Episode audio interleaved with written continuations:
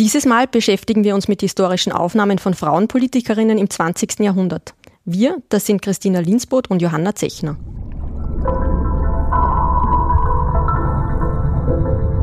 Resonanzraum, der Podcast der österreichischen Mediathek.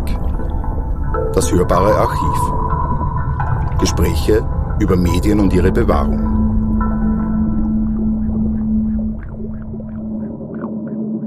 Bevor wir jetzt gleich in die Töne einsteigen, noch ganz kurz zu uns. Mein Name ist Christina Linsboth, Medienarchivarin und Historikerin, die sich immer wieder mit geschlechtergeschichtlichen Fragen beschäftigt. Und mir gegenüber sitzt meine Kollegin Johanna Zechner, die nicht nur die Sammlung Menschenleben leitet, sondern auch eine leidenschaftliche Ausstellungsmacherin ist. In deinen Projekten nutzt du ja immer wieder und immer gerne Töne aus der österreichischen Mediathek, beispielsweise auch für die Ausstellung 100 Jahre Frauenwahlrecht in Österreich, die 2019 im Volkskundemuseum zu sehen war. Mhm. Für die Ausstellung haben wir besonders viele Töne und auch Videos in der österreichischen Mediathek recherchiert. Äh, Töne, wo Frauen politisch zu hören waren oder Frauenpolitikerinnen zu hören waren. Und diese Auswahl, die wir damals getroffen haben, bildet jetzt eigentlich auch ähm, den Hintergrund für die Auswahl für diesen Podcast hier. Ähm, äh, Töne des 20. Jahrhunderts, in die wir gemeinsam hineinhören wollen. Es handelt sich aber dabei um ganz unterschiedliche Formate, in denen Politikerinnen sprechen. Genau, und heute widmen wir uns zwei Wahlreden und einer Parlamentsrede. Beim nächsten Mal stellen wir dann Radiointerviews mit Politikerinnen ins Zentrum. Wie wir sehen oder vielleicht eher hören werden, geht es in unseren Tonbeispielen nicht nur darum, was gesagt wurde, sondern ganz stark auch darum, wie etwas gesagt wurde und abgesehen davon noch, äh, was rundherum quasi noch auf der Aufnahme zu hören ist. Und wir beginnen gleich mit einer Aufnahme von 1930. Das ist äh, ein Ausschnitt aus einer Wahlkampfrede von Adelheid Popp. Achtung, Achtung, es spricht Frau Nationalrat Adelheid Popp. Am 9. November haben die Frauen eine große Aufgabe zu erfüllen. Ein neuer Nationalrat wird gewählt. Die Stimmen der Frauen sind zahlreicher als die der Männer. Darum hängt es von den Frauen ab, wer in Zukunft in Österreich regieren wird. Die christlich-sozialen mit ihren Heimwehren oder die Sozialdemokraten. Also Adelheid Popp, ähm, die wir hier gehört haben, Sie war ja eine der ersten acht Frauen im Parlament nach der Einführung des aktiven und passiven Wahlrechts 1919, ähm, also seit 1920 im Nationalrat.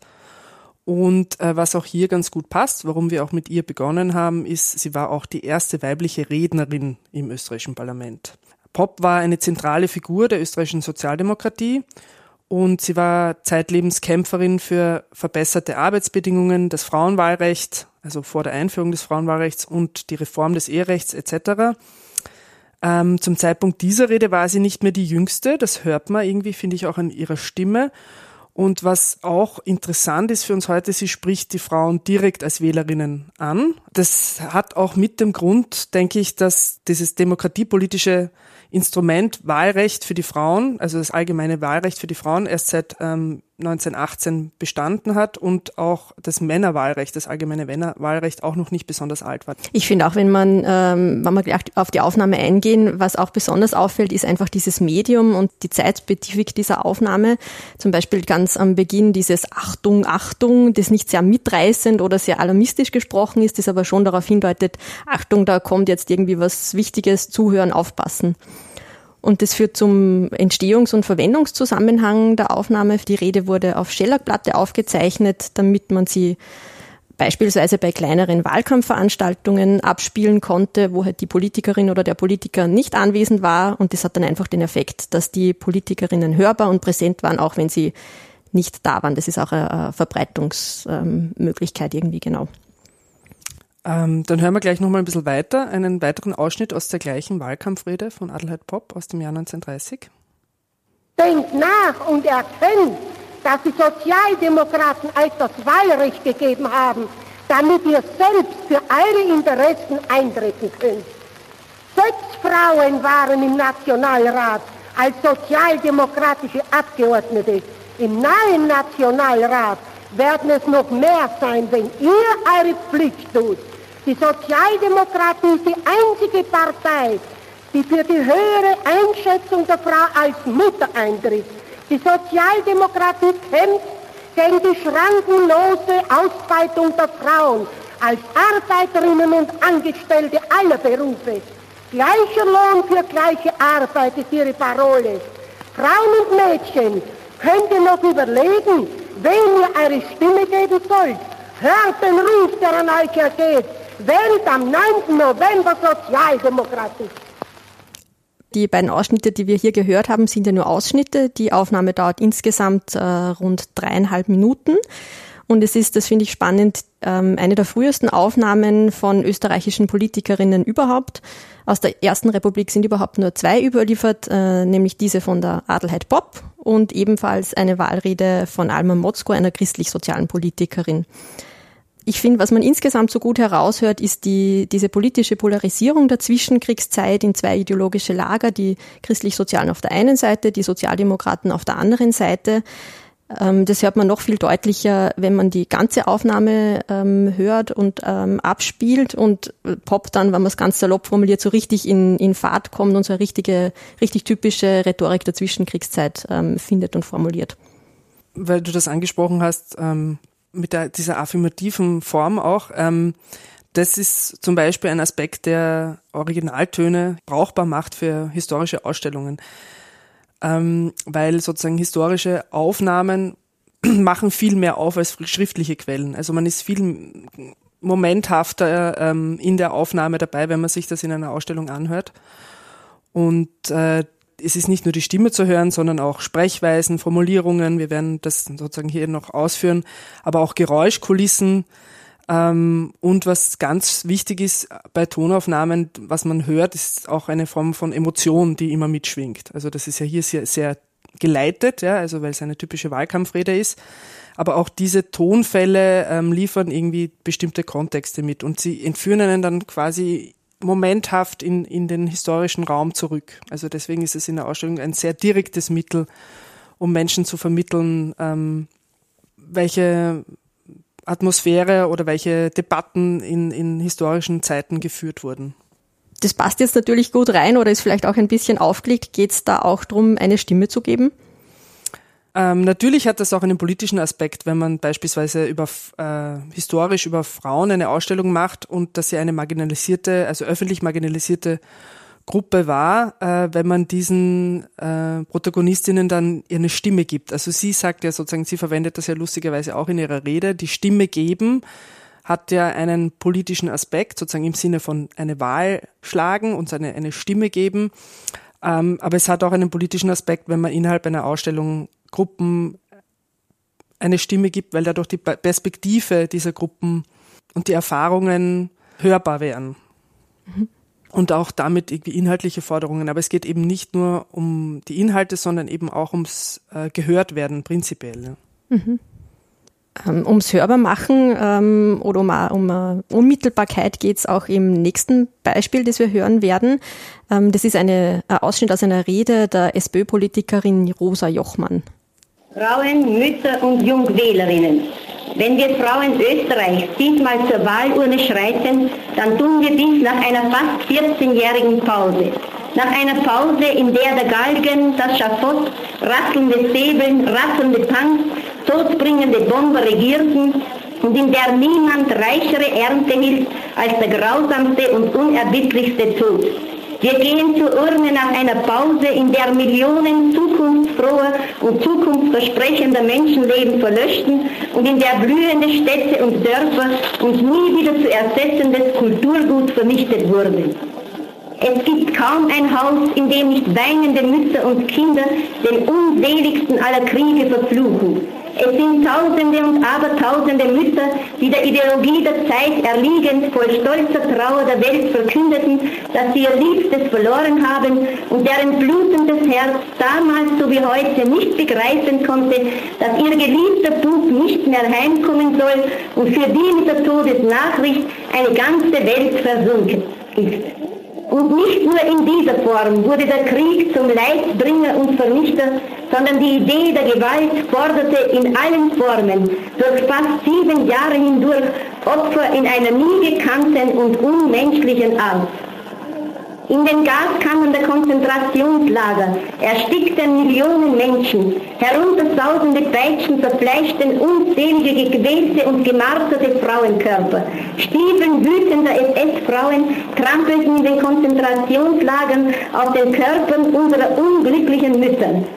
Also diese Wahlrede von der Rosa Jochmann ist ein sehr unmittelbares antifaschistisches Zeitdokument aus dem Jahr 45 eben noch. Äh, das ist eine Wahlrede für die erste Nationalratswahl der Zweiten Republik. Und Rosa Jochmann war Sozialdemokratin und selbst Widerstandskämpferin und im KZ Ravensbrück inhaftiert. Und das Auffallende an dieser Rede war ja, dass sie doch eine sehr explizite Schilderung ähm, der Kriegserfahrung, die Frauen haben, also spezifisch Frauen haben, als Mütter, die ihre Söhne in den Krieg schicken, aber auch eben äh, als KZ-Häftlinge hatten. Und gleichzeitig verbindet sie sozusagen hier das, die Abkehr davon mit einer friedlichen Zukunft. Und das ist ein sehr typisches Zeitbild, weil Frauen und Mütter in der unmittelbaren Nachkriegszeit gerade bei den Sozialdemokratinnen und Kommunistinnen so als friedliches Mittel für eine bessere Welt äh, instrumentalisiert wurden. Auch man sieht das auch auf den Wahlplakaten in den späten 40ern und dann 50er Jahren noch, dass Frauen sozusagen immer als Garant für eine friedlichere Gesellschaft hergenommen wurden und bildhaft auch dargestellt wurden dann. Mhm. Für mich war eigentlich auch sehr beim ersten Mal hören die, die Rhetorik, diese explizite Rhetorik sehr überraschend, ähm, wie sie das formuliert und dann kommt noch dazu ihre Art des Sprechens, was die Aufnahme nochmal zusätzlich unter die Haut gehen lässt. Man hört, wie sie rastlos äh, spricht, man hört, wie sie äh, fast atemlos ähm, spricht und das steigert sich dann gegen Ende der Aufnahme ähm, auch noch äh, mal weiter. Ähm, ganz anders ist dann die Aufnahme, die wir als nächstes hören. Das ist äh, die ÖVP-Politikerin Grete Rehor, die 1957 im Nationalrat ähm, spricht, nämlich im Rahmen einer Debatte über das Mutterschutzgesetz. Wenn Frauen neben ihrer Arbeit im Hause aus zwingenden Gründen außerhäusliche Berufsarbeit leisten müssen, dann muss ihnen auch im Zustand der Schwangerschaft und nach der Niederkunft der Arbeitsplatz gesichert werden. Die Frauen haben tatsächlich, so wie das hier gesagt worden ist bereits, eine dreifache Belastung. Hausfrau, Mutterschaft und Berufsarbeit. Wir müssen uns beugen vor der Opferbereitschaft dieser Frauen. Kein Mann, und sind Sie mir darum nicht böse, wenn ich das sage, kommt jemals in die Lage, diese Belastung auf sich zu nehmen. Verstehen Sie uns darum richtig, wenn wir hier einen besonderen Schutz verlangen. Die Frau und das Kind verdienen sich diesen und machen ihn tausendfach bezahlt. Grete Rehor, eine herausragende Figur äh, der Zweiten Republik, würde ich jetzt mal so in den Raum stellen. Sie war Gewerkschafterin, ÖVP-Politikerin und 1966 auch die erste Bundesministerin in Österreich für das Sozialressort damals. Und sie war ja in ihren frauenpolitischen Forderungen für eine ÖVP-Politikerin relativ vehement und hat sich auch vor allem im Laufe ihrer Karriere als Gewerkschafterin für gleiche Löhne von Frauen eingesetzt und eben hier auch 1957 als Nationalrätin dann für die Umsetzung eines Mutterschutzgesetzes. Sie selbst war Kriegswitwe und Alleinerzieherin.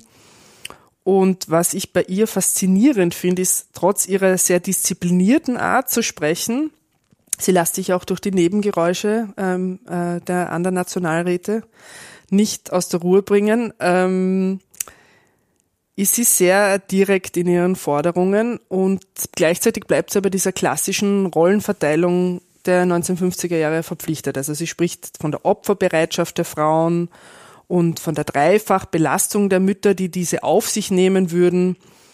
Und ich würde sagen, wir hören gleich ein Stück weiter weil dann wird es noch interessanter. Lassen Sie mich nun eine Feststellung als Frau und Mutter machen.